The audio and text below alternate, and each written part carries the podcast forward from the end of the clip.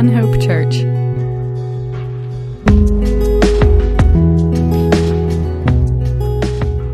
Good morning, everybody.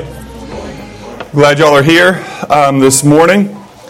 Beautiful fall day.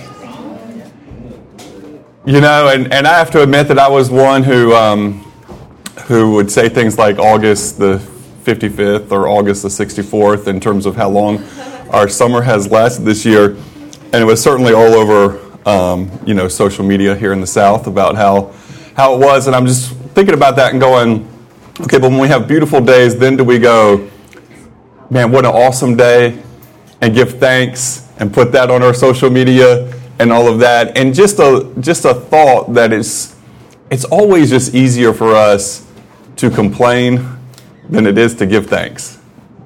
But man, when you were out there yesterday, hard not to give thanks, right? I mean, just an amazingly um, beautiful day. And so, um, and, the, and the interesting thing for us is like, you know, complaining is, is relative in the sense of, you know, we are here in the South. It's hot. I get it. I don't, I mean, that many days of, of heat. Um, I'm also like, okay, where is fall? Um, we had our little faux fall for like one weekend, a little fake fall. Um, but you know, th- in today's lesson, we're going to talk about people who are going through a drought um, for, for three years. And just to think that, you know, while things were really hot and I was complaining about it, I still had fresh water like delivered inside of my house. I didn't have to walk a long way to get it. Um, for most of the time, I actually had I had air conditioning. There's a few days we didn't because our broke, but um, it, it, that also makes you thankful. You know, you sit in your house without air conditioning for a couple days, and then when you get it back, you're like, yes, this is such a wonderful invention. It's also a very new one. Um, you know, relatively speaking to how long humans have been on, on the earth. So, you know, we have so much to be thankful for, and I just want to encourage myself and all of this, all of us this morning to um, put our, our complaining in perspective, and perhaps that would cause us to uh, complain less and to give thanks more. Um, because a thankful life is certainly more joyful than a disgruntled one, than a complaining life. Um, and so let's um, seek to do that. But you know, um, unfortunately, in our, in our whole world, we, we know what sells, and, and complaining and bad news sell. Um, and so we, we have to um, approach things a little bit differently than our world does in, in that regard. But we're going to continue our study this morning in 2 Samuel. So we'll be in chapter 21 and 22, chapters 21 and 22 um, this morning. And, and before we, we pray and, and get into this, I, I do want to preface that this is, you know, another one of those passages that has, you know, challenges um, and, and difficulties um, um, in it. It's a, it's a hard passage. There's a couple things that happen in this story where you're like, man, that, does, that, does that seem fair to, you know, to us? Um, and so we'll talk about that and, and, and do, um, try to do justice to the passage. So let's pray this morning and give thanks to God. So, Heavenly Father, we come to you this morning. we are thankful that we're here and we have breath and we have life, and we're thankful for those in our church family who couldn't be here today for one reason or another, but we ask that you would bless them and that though um, not in the same room right now, we'd still be united in spirit.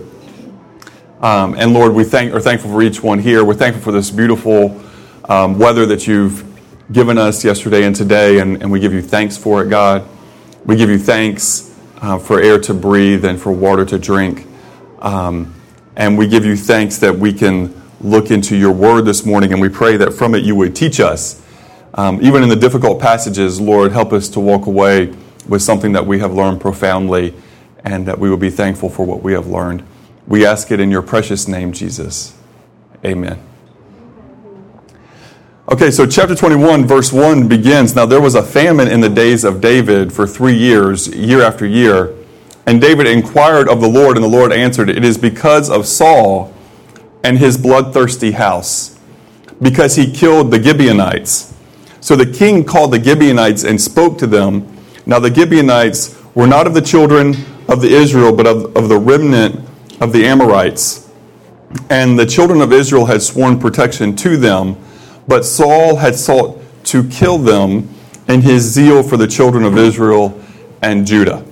So let's stop there for a, a minute after those two verses and set a little bit of, of, of context of what's the story that happened before and, and what's happening here. So, when the children of Israel had come out of Egypt, they had been they had been in Egypt for 400 years in slavery. Um, so the children of Israel um, had been in in that the, the Hebrew people, and so when they came out of, of Israel, God went before them and gave them you know great um, you know victories.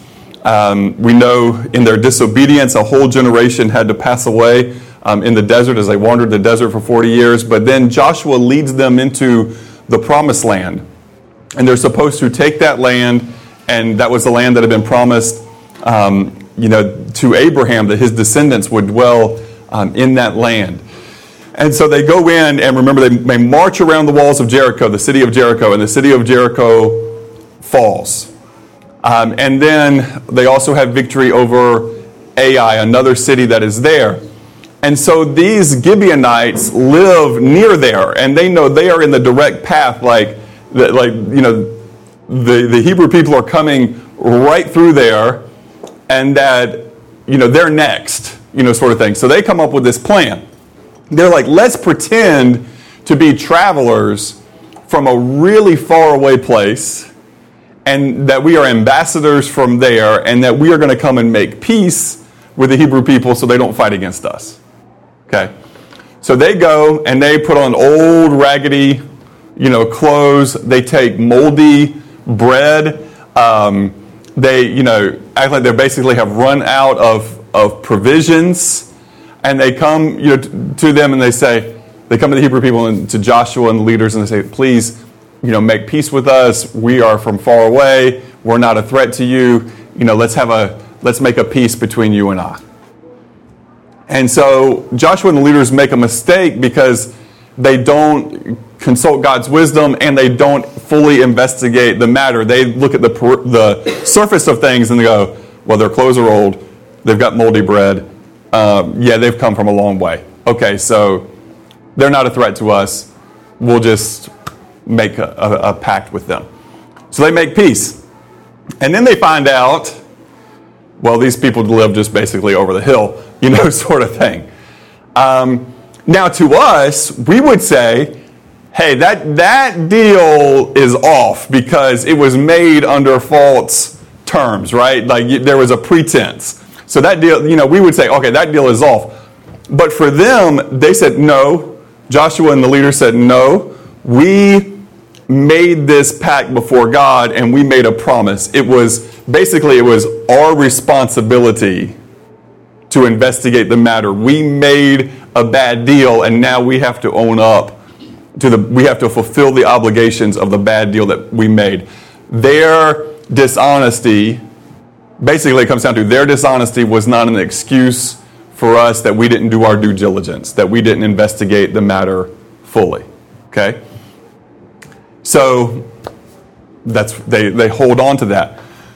But then it says that Saul, in his zeal for Israel and Judah, um, you know, didn't keep that didn't keep that, com- that that covenant, that agreement. He he broke it. His zeal for them, you know, it doesn't say his zeal for God, because that's not what God wanted him to do. It was his nationalism for his own people, his desire for what was best for his own people, or what he thought was best for them that caused him to, and he and his household, to do that and to, um, to persecute and to try to destroy the Gibeonites.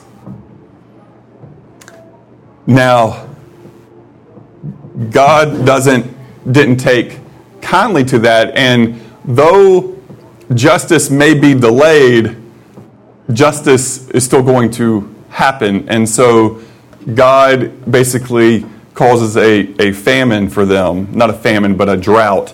Um, it hadn't gotten, you know, they would keep provisions. So it's getting to the point where, hey, this could go poorly for us if we have another season, you know, where we don't have rains and we don't, you know, produce, you know, crops. Uh, you know, the, the people here were, were wise and, they, and that they kept um, grain and they didn't use everything they produced every year, but that they held some, you know, back for when times were not as good, and and the, the perhaps there's um, some financial lessons there that we need to be more diligent, uh, you know, to apply, you know, not to use up everything as it comes in, but to store some um, for when things don't go as well, because you know, even though we're not dependent on the rains in most of our businesses, you know, that still things go up and down. Economies go up and down. Things are not static. They don't stay the same. They're dynamic. They move. And some sometimes, you know, we've been, you know, in our nation now in a, in a season where um, work has been, you know, plentiful. Um, opportunities have been present, but we know that that's not likely to always be that way. But the problem with us, you know, we kind of think when things are good, things are always going to be good, and when things are bad, things are always going to be bad. But that's not the case. Things move, things shift, things change. Um, and so these are difficult times. And so at year three, they're like, perhaps we should inquire to the Lord of what's happening here because you know, I mean, sometimes there's not as much rain one year, or there's you know there's a drought, and then it happens two years, and you go, okay, that's not good. You're starting to see year number three, and you go, okay, maybe we have a bigger problem. Maybe it's you know we look back in our scriptures and, and it says you know when we're obeying God, like God's gonna gonna make sure we have what we need, and when we're not obeying God, things aren't going to go well for us. So have we been not obeying God? Let's maybe find out. And so they ask. And it's because of what Saul's house had done um, to the Gibeonites. So in verse 3, it says, Therefore David said to the Gibeonites, What shall I do for you? And with what shall I make atonement that you may bless the inheritance of the Lord? And the Gibeonites said to him, We will have no silver or gold from Saul or from his house, nor shall you kill any man in Israel for us. So he, that's David, King David, answered, He said, Whatever you say, I will do for you. Then they answered the king, As for the man who consumed us and plotted against us that we should be destroyed from remaining in any of the territories of Israel, let seven men of his descendants be delivered to us, and we will hang them before the Lord in Gibeah of Saul, whom the Lord chose. And the king said, I will give them. So here um, we have a uh, a, a, very kind of like wow, you know, sort of scene um, and request that happens. You know, the Gibeonites. It's interesting how David, you know, makes the offer to them and says, you know, well, what do you want? How do we make atonement? Um, and he says that you may bless the inheritance of the Lord. Um, you know, and it seems that at this point, you know, the Gibeonites have been um, I think, significantly influenced by the fact that they, they live in Israel and among, you know, the people um, of Yahweh, and they have, you know, heard the law and they have understood, you know, the law. Because um, what they ask for is, um, in, in many ways, in accordance, you know, to that law. The fact that they say, don't, we don't want silver or gold because in the law it said you know you couldn't you couldn't buy someone out of a, of a case where they were supposed to be executed because they had commit you know for example they had committed murder you couldn't just say well the family couldn't say well instead of um, you know this person who committed the murder being executed we'll just take some money we'll just take some silver or gold instead and you can let the person you know be free that wasn't allowed in the law. In the law, it's, it's very much um, an eye for an eye and a, and a tooth for a tooth, um, you know, exchange. And we've talked about this before that that eye for an eye, tooth for a tooth is a great help and advancement um, in terms of what humans are prone to do. You know, because reality is, you know, humans most of the time don't want justice. Humans want uh, vengeance, and vengeance, you know, revenge always go, you know, goes a level beyond. The, you know, I mean, you think about, uh, you know, two people, um, you know, they say words to each other. One says words and the other one says the same level of words. No, you, harsher words. Then the other one says harsher words. Then it gets to the point where words aren't enough, so one has to push, and then the other one has to shove, and then one has to hit, and then the other one has to hit harder. And there's the desire to up the ante each time. And so, what the law of Moses did brilliantly was to keep that escalation from happening by saying what is equal that was done wrong, equal will be given in its place. Okay? Um, and, and sometimes there were things, I mean, especially in, in physical things, that's the case. And some things in terms of theft, to reduce people, to take away that incentive, you know, to steal, you know, it's like there's going to be a multiple attached to it. If you take one, you have to give this many, you know, back. And there's reasons for that in law as well in order to reduce the risk reward. You know, is it worth the risk for the sinful heart to do something bad? Well, you know, well, is it worth the reward, I should say? Is it worth the reward of I'm going to get something that I didn't earn, but if I get caught, I'm going to be in a much worse situation than I was before, so okay, I won't do it. Right? So these things are built into that law as well. But when it came to human on human conflict and physical punishment, it's what would happen. Now, we aren't told the details of what Saul had done. We aren't told how many died. Um, you know, we don't we don't know all of that. Were there were were there seven who died, or is each one representing a multiple of the Gibeonites that had died under from Saul's reign and his household, what they had done? Okay, we're not told the details of all of that, but but King David doesn't view this as an unequal exchange. He views it as a, a fair exchange for the sins that had been committed by Saul's house, that this would be the punishment for Saul's house.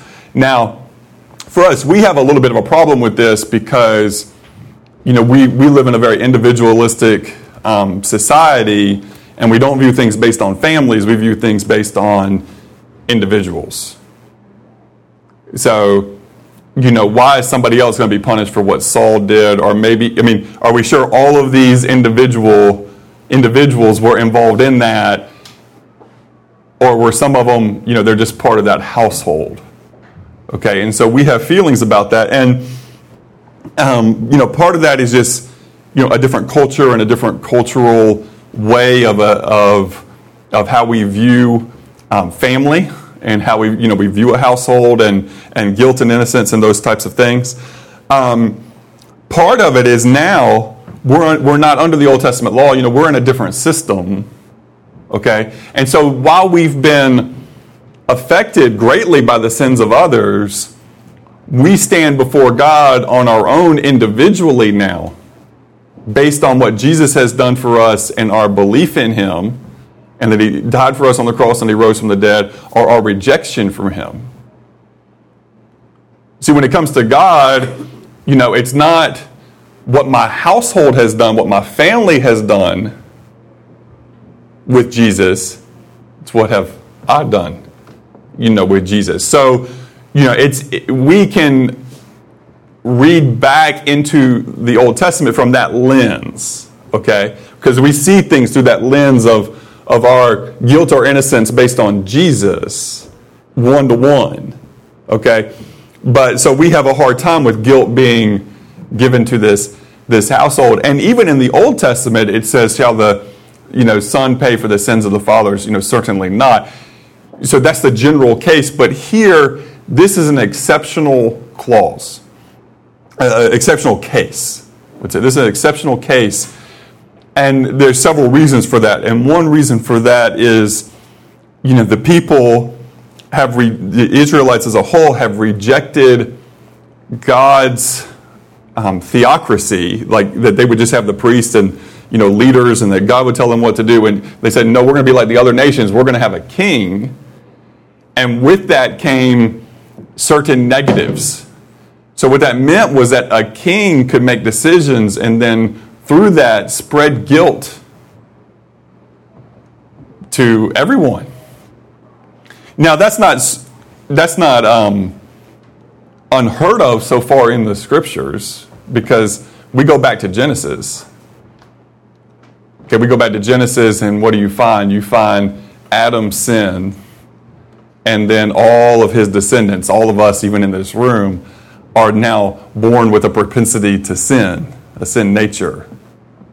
Okay, so we we suffer because of what one before us had done. There's also cases in um, you know before this, even in that are recorded in the law, where one sins and that sin you know then affects others. Others die because of that person's rebellion. And this teaches us something about consequence. This teaches us about consequence that when we make decisions, particularly really, really good ones that are important or really, really bad ones that are important, that has effects on, on other people. On other people. You know, when, um, and, and, and we just, we know this um, and we, under, we understand this, it still doesn't make us necessarily fully comfortable with this as we, as we read you know, the passage. One thing that I would also say that's interesting here is the fact that show that, that any of Saul's descendants are alive, period, at this point, shows David's heart being fundamentally different than the normal heart of kings. Okay? Because remember, the, the, the people said, We're going to be like the other nations around us, and we're going to have a king. Well, what did, what did those nations do when they had a king? Well, they needed to obey that king, right? But then when there's a change, whenever there be a change from one family to another family, usually those who took power didn't leave anyone alive because they didn't want to leave any future competition for their descendants, right?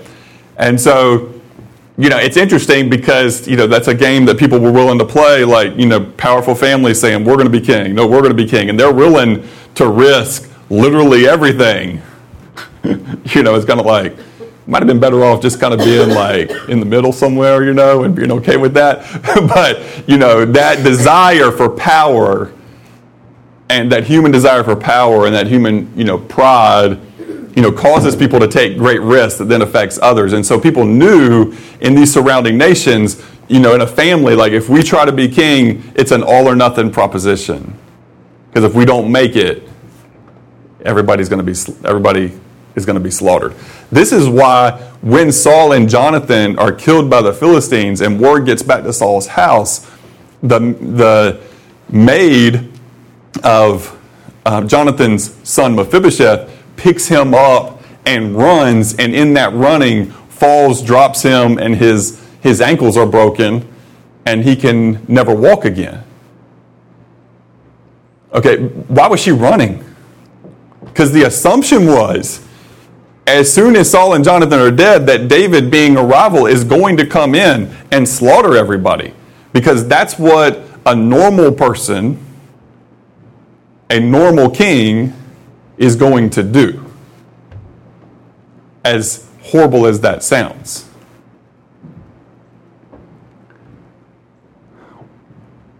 But this is what's really interesting about that. That, uh, that assumption that that woman makes, she would make about any human being that had been put in the position that David had been put in.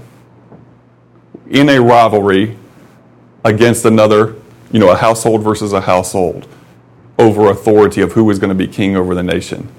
Her expectation was any human put in that position will slaughter his enemies.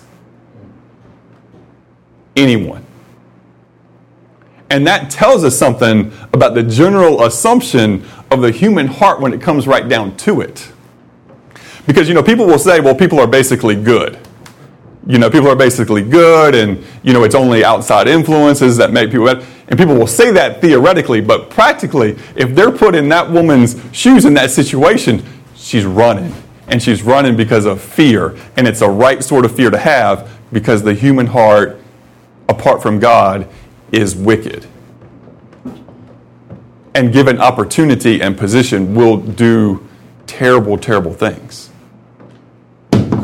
We don't necessarily like that a whole lot, but that's the reality, folks. She's not, she didn't, you know, nobody reads that story. You know, and the interesting thing about that, nobody questions that. I've never heard anybody read that story with that woman picking up Mephibosheth and running and go, you know, I mean, that's kind of wild that she would run. I mean, I, I just don't even understand. No, I mean, we all understand intuitively why she's running. Nobody even asked the question. It's obvious to us that she runs because of the wickedness of the average human heart. The average human heart. Not someone unusual. Just something to think about. But in this case, they their view, what they're asking for for justice, is seven men of the descendants. You know, so I think it's very safe to say that it was much more than one Gibeonite who had died. You know, that this is going to be representative of the Gibeonites who had died under the household of Saul. And this king said, I will give them. And then verse 7 But the king spared Mephibosheth, the son of Jonathan, the son of Saul, because of the Lord's oath that was between them between J- David and Jonathan, the son of Saul. So the king took Armoni and Mephibosheth, that's a different Mephibosheth, apparently a common name in that household, the two sons of Rizpah, the daughter of Aiah, whom she bore to Saul, and the five sons of Merab, the daughter of Saul, whom she brought up for Adriel, the son of Barzillai, the Meholathite. And he, the, sorry, there's a question in the text there of which daughter of Saul it was. We think it's Merab. Some of your translations are going to say Michal. We think it's Merab because in another passage it says that uh, Michal was childless. So there's a some of the old Hebrew texts give one name, and some of them give up the the other. The ones who have that um, as Michal continue with that, you know, phrase. Um, and the others don't. So there we go. And he delivered them into the hands of the Gibeonites, and they hanged them on the hill before the Lord. So they fell, all seven together, and were put to day, death in the days of harvest, in the first days, in the beginning of the barley harvest. Now Rizpah, the daughter of Aiah, took sackcloth and spread it for herself on the rock from the beginning of harvest until the late rains poured on them from heaven and she did not allow the birds of the air to rest on them by day, nor the beasts of the fields by night. And David was told what Rizpah, the daughter of Aiah, the concubine of Saul, had done. Then David went and took the bones of Saul and the bones of Jonathan his son from the men of Jabesh Gilead, who had stolen them from the streets of Bethshan, where the Philistines had hung them up after the Philistines had struck down Saul in Gilboa. So he brought up the bones of Saul and the bones of Jonathan his son from there and they gathered the bones of those who had been hanged, and they buried the bones of Saul and Jonathan his son in the country of Benjamin and Zelah in the tomb of Kish his father. So they performed all that the king commanded, and after that, God, had, God heeded the prayer for the land. So here, I mean, this is a um, an uh, a really, I mean, in, in, many ways, a disturbing scene as you um, as you see what has happened as these seven men were executed for the sins of that household and for what that household had done. Um, two um, from you know one of, of Saul's wives and, and five from another. So, well, different lines of of from from different mothers. But this is this is a really terrible thing. And the one, you know, we're not read what what one does. Um, sorry, let me rephrase that. It, it, was it wasn't one was the daughter of Saul, so Saul's grandsons um, were five, and then a a wife of Saul was the other two, um, and that had been a marriage to you know have an alliance. So there's um, there's a scene, and it's pretty horrific and Rizpah, um, the daughter of Aiah, the concubine of Saul, um, she goes and she puts she puts out this like sackcloth that she's going. I mean, it's a it's not a comfortable material, and that's going to be her bed. And then she's going to stay there underneath these bodies and keep the birds and the beasts of the field away. Um, you know, and it's interesting that they, you know, in normal circumstances, you know, the, after an execution, there's burial, okay, under normal circumstances. These, this situation isn't normal because um, that burial doesn't happen, you know, right away. And I think it's because um, they were letting everyone know and be reminded of the oath that Joshua had made with the Gibeonites, and that breaking that oath had serious consequences. Um, this, is, this is a radical thing that is done, but it's done to pr- protect a minority that has been given certain promises. Because the Gibeonites do not have the political or um, or just even the human power necessary to defend themselves.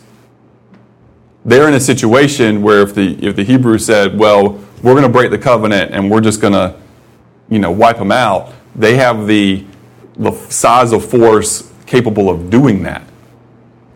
So, an example and a a long term like doing this in a way that's going to remind the people that this story is going to be told from generation to generation like, don't break Joshua's covenant with the Gibeonites. Don't do it.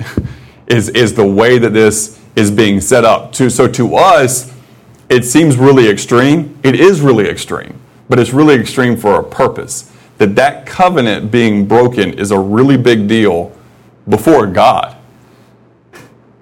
And, and this again goes back to that misconception that people have in terms of yes, the Hebrews, Israelite people had special like favor and responsibilities, you know, with God, and that they're given the scriptures and they're given all these things, but God does not eliminate His holiness and His justice from that equation.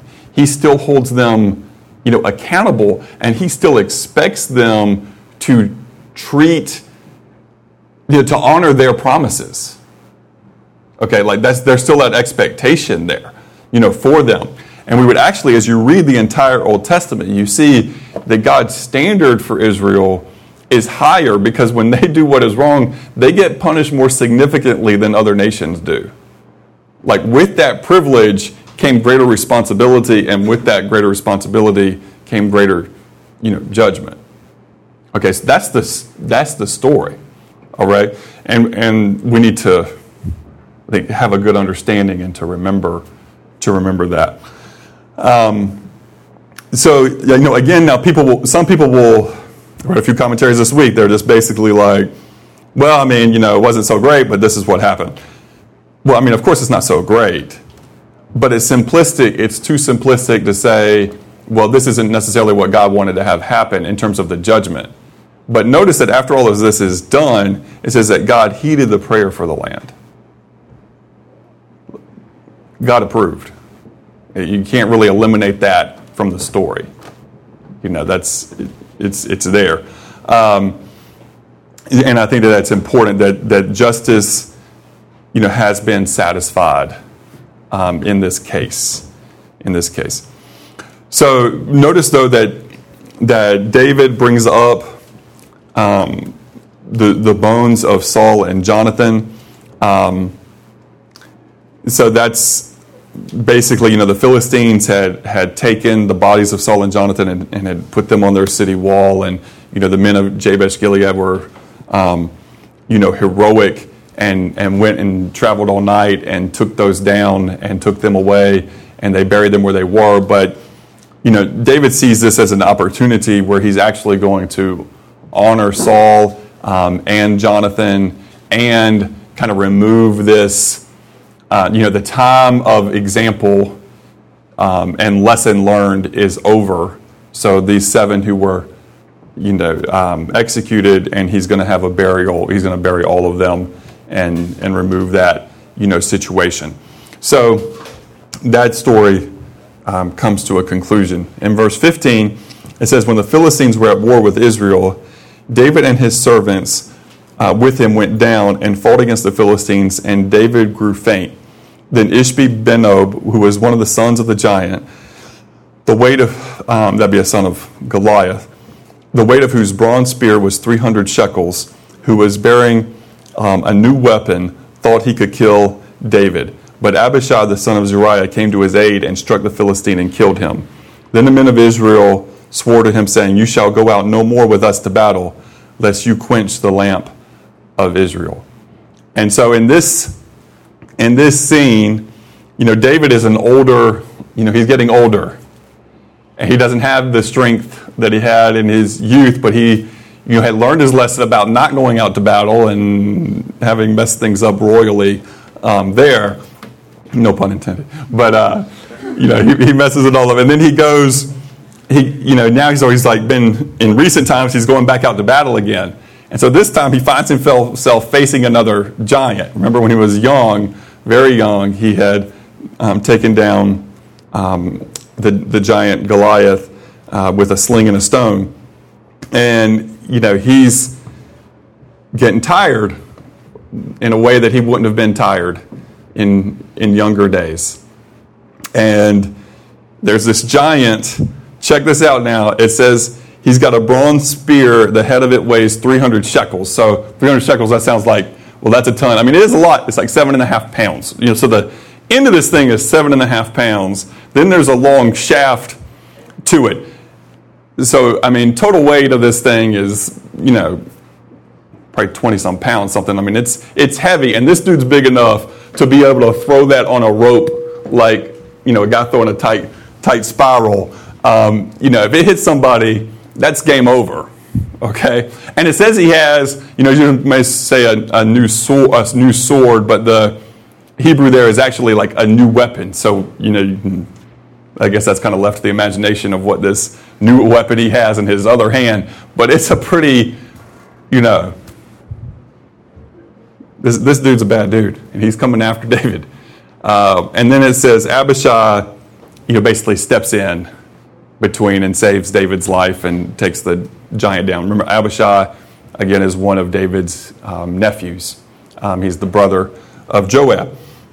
And so they, um, he has a victory there. But afterwards, they're like, all right, King David, um, you know, we love you and we appreciate you being here, but you can't be on the battlefield anymore because if you die, that's going to be really bad. You know, our enemies are going to try to take advantage of that situation. So we need to keep you alive as long as possible. So no more battlefield for you.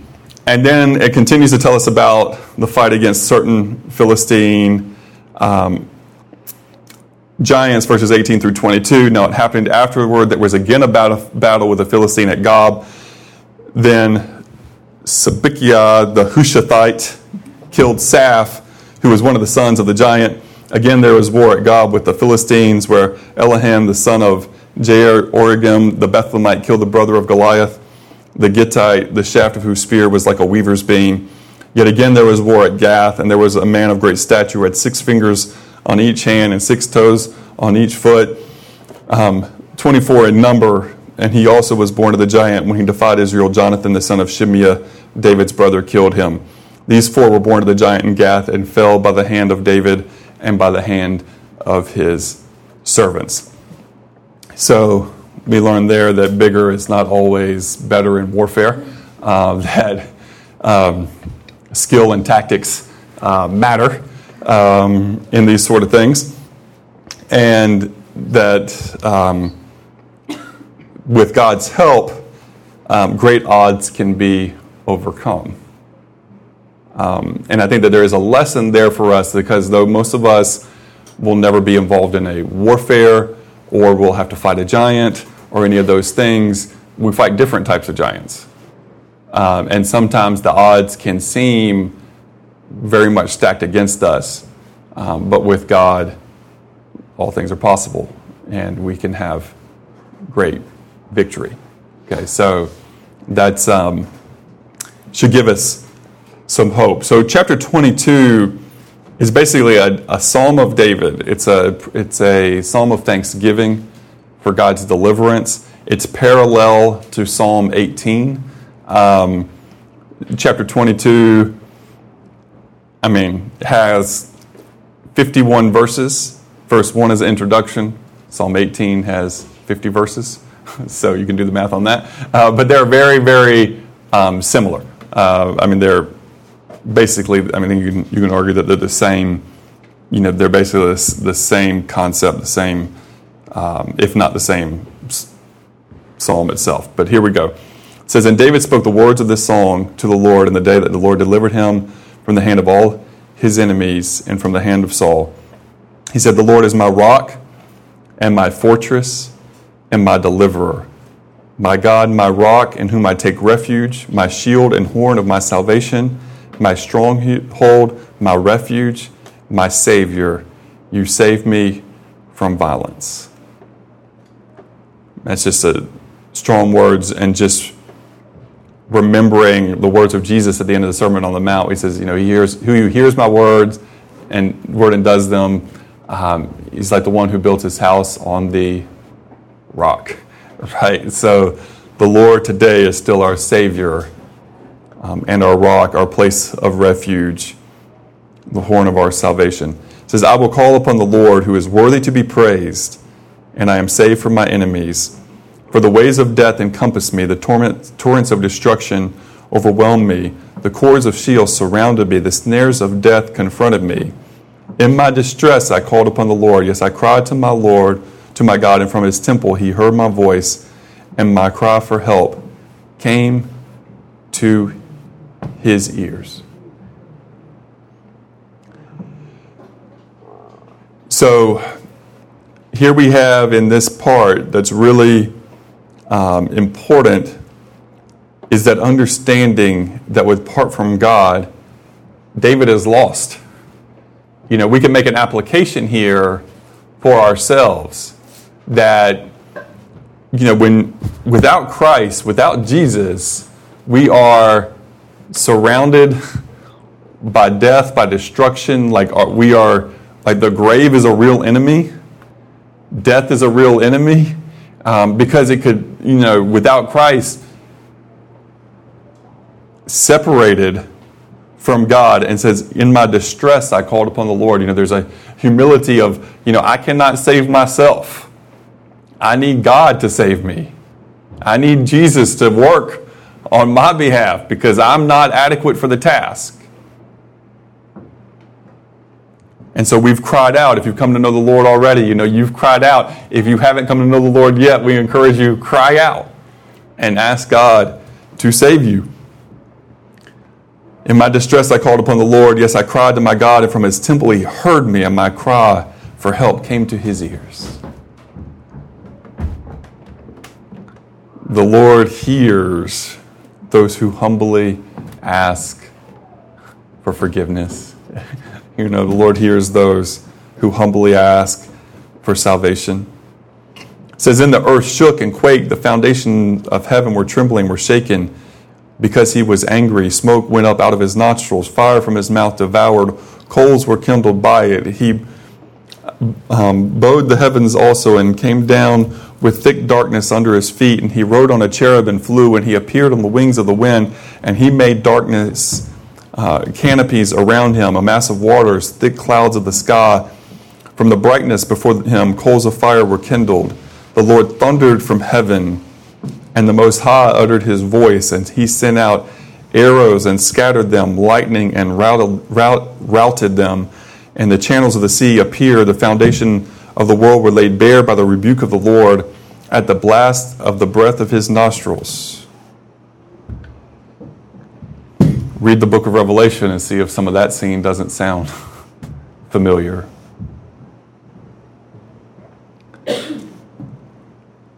He sent from on high, he took me, he drew me out of many waters. He delivered me from my strong enemy, from those who hated me, for they were too strong for me. They confronted me in the day of calamity, but the Lord was my support. He also brought me up into a broad place. He rescued me because he delighted in me. Do we understand that our enemy was too strong for us? Sin was too strong.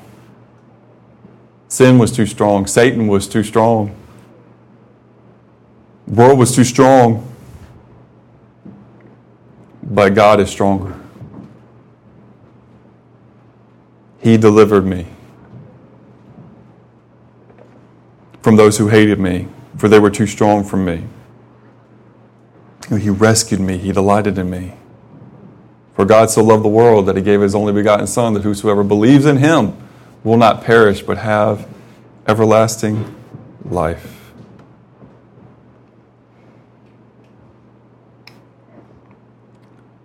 The Lord has rewarded me according to my righteousness, according to the cleanness of my hands. He has recompensed me. For I have kept the ways of the Lord and have not acted wickedly against my God, for all his ordinances were before him before me. And as for his statutes, I did not depart from them. I was also blameless toward him, and I kept myself from iniquity. Therefore, the Lord has recompensed me according to my righteousness, according to the clean, cleanliness before his eyes. With the kind, you show yourself kind. With the blameless, you show yourself blameless. With the pure, you show yourself pure. And with the perverted, you show yourself astute. And you save an afflicted people. But your eyes are on the proud whom you humble. Now, there it's interesting because, um, you know, when exactly David wrote this is a question mark before or after his big fall, because he has other Psalms about his fall into to sin. Um, and he's also in a different, again, you know, he's in a, he's basing these statements, you know, on the law and what he has done before the law. Um, but we know also that every one of us is, is guilty before God. You know, none of us can say, can say, according to my righteousness or according to my cleanliness. You know, we say, no, according to the righteousness of Jesus, according to his cleanliness, according to his purity, according to his sacrifice. Verse 29 For you are my lamp, O Lord, and the Lord illumines my darkness. For by you I can run upon a troop, but by my God I can leap over a wall. As for God, his way is blameless. The word of the Lord is tested. He is a shield to all who take refuge in him. For who is God besides the Lord, and who is a rock besides our God? God is my strong fortress. And he sets the blameless in his way. He makes my feet like hinds feet and sets me up on high places and he trains my hands for battle so that my arms can bend a bow of bronze. You also have given me the shield of your salvation, and your help makes me great. You enlarge my steps under me, and my feet have not slipped. I pursued my enemies and destroyed them, and I did not turn back until they were consumed. I have devoured them and shattered them so that they did not rise, and they fell under my feet. For you have girded me with strength for battle. You have subdued under me those who rose up against me. You have also made my enemies turn their backs to me. And I destroyed those who hated me. They looked, but there was none to save, even to the Lord, but he did not answer them. Then I pulverized them as the dust of the earth. I crushed and stamped them as the mire of the streets. there, if we could apply that to sin, because we still have a real enemy, the sin that is within us, and we could say we have pursued, you know, and destroyed with the armor that God has given us, because Ephesians 6 certainly tells us that we have an, honor, an armor to put on and a battle to fight. We're told we fight against principalities and powers, and spiritual for- forces, darkness. You see, we have been saved and given victory over sin and death in Christ, but we have not been given an exemption from battle. We're still in battle. The Spirit of God within us to defeat the flesh, the sinful desires of one's own heart. And the spiritual forces of darkness that are active in our world, leading people astray, leading people on paths of destruction, and we're still, still told today to take up our armor and to go fight. Like our faith is not passive. We do not, the scripture, New Testament clearly tells us we do not wrestle against flesh and blood. So the, the battlefront has changed. And the things that are compared to physical weapons are of a spiritual nature. So, where do we fight this battle? We have to fight this battle on our knees in prayer. We fight this battle by standing up for what is true and for what is right in our world. We stand up in this battle and we fight by sharing the good news of Jesus so that people can be rescued from the same things that we were rescued from. But if you and I ever think that Jesus Christ went to the cross and died just so that we can, you know, go be with him one day and sit up on a little cloud and have a harp and everything else, if that's your view of it, that's not the view of the scripture. The scripture presents to us yes, Jesus did go and prepare a place for us. Yes, there is a home waiting for us, and it was out sin and without darkness, and we are going to get to enjoy that forever. But nowhere in the scripture does it tell us believe in Jesus, sit on your couch, and do nothing for the Lord.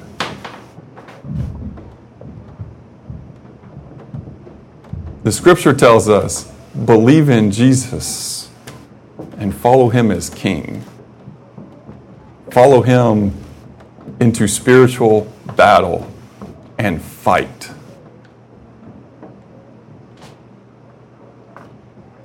We are to stand strong. Stand strong, active faith, not a horizontal laying down faith. Not a lazy faith, an active faith. Is what God has called us to.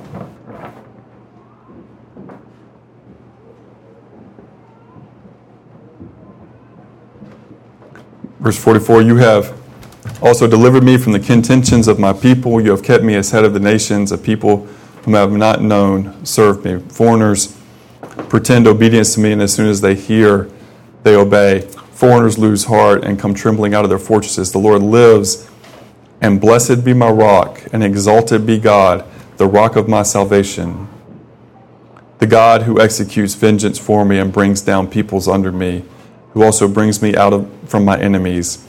You even lift me above those who rise against me. You rescue me from the violent man. Therefore, I will give thanks to you, O Lord, among the nations, and I will sing praises to your name. He is a tower of deliverance for his, to his king and shows loving kindness to his anointed, to David and his descendants forever.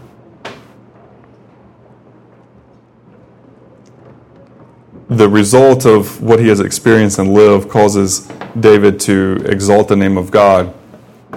But how much more should those of us who know Jesus today exalt the name of Jesus?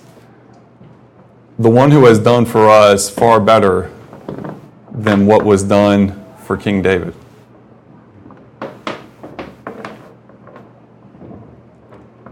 Jesus went to the cross for us. We remember that this morning as we take that simple bread and simple cup. That we have a Savior and a King who humbled himself, though fully God, put on humanity, and came down and died. But the grave couldn't hold him, and he rose bodily. And gives us victory over sin and death. And we can participate and live in his victory over spiritual darkness. This is what our God has done for us. I was sad yesterday because a couple um, Jehovah Witnesses came to the door and they asked, you know, what's your hope? And I mean, I certainly wasn't sad when they asked me that question about my hope because my hope is in Jesus, my Savior and King, Jesus Christ who came and died and took my place on the cross, who rose again and who will return in victory. And I'm going to be with him forever and ever in his presence. Their hope is so far less than that. Because they've made Jesus merely a God. They deny his ultimate divinity. They deny what he's actually saving us from in terms of the judgment of God. And their hope is that a few of them will get to be in the presence of God and the rest just kind of get to exist. Separated, but exist. It's such, it, it, to me, it's sad because, you know, they're sincere in their, their belief of it, but it's such a, you know, they, their founder had a Bible and he took, a, he took it and made it less than the inspired scripture of God and therefore has a, a message that isn't nearly adequate, isn't nearly what the Bible has in it. And that's a sad thing when people take what is our blessed hope and they substitute it for something not nearly as good. And that deceit that has been believed.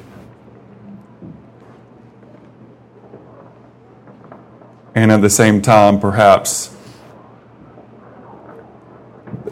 the laziness of the church that leaves people vulnerable to false beliefs. So we have work um, to do we have an armor to put on and we have a God to exalt. But we can give thanks for what He's done for us so far. And let's do that as we take the bread and the cup and have our hearts and affections be to Jesus. If you know the Lord as your Savior this morning, you are welcome to take that bread and that cup. The scripture tells us to confess our sins before we do, that we're, you know, not that, um, what I mean by that is any sins that we've you know, committed that we haven't confessed yet, that we need to take that. Uh, we need to confess before we take. Um, and then to take that with thanksgiving. Um, anyone is welcome to pray or to rest, request song or to, you know, read a, a, passage of scripture this morning if you know the Lord. Um, we ask if you're going to try to expound on what that says, that, you know, we would know you and you would know us um, a little more deeply, you know. So we ask you to respect that. But again, it's an open table for all who came call on the name of the Lord. Um, and you, are to t- you can take that as you are, are ready to take it. I'll give thanks for the bread and the cup. And the table will be open. So, Heavenly Father, we come to you and we give you praise and glory and honor. And Lord, in this time, I pray, Lord, that our hearts and affections would be far removed from the things of our daily lives and the things of this world and the, the thoughts and stresses of, of work or other activities, Lord, and that in this time, our hearts and our minds and our eyes and our thoughts would be on you, dear Jesus, and what you accomplished for us at the cross and in your resurrection. We give you thanks and praise this morning that you are due as we take the bread representing your body and the cup representing your blood, and we say, Thank you, Jesus, for that great sacrifice that you made for us. Help us, we pray. In your name, Jesus. Amen.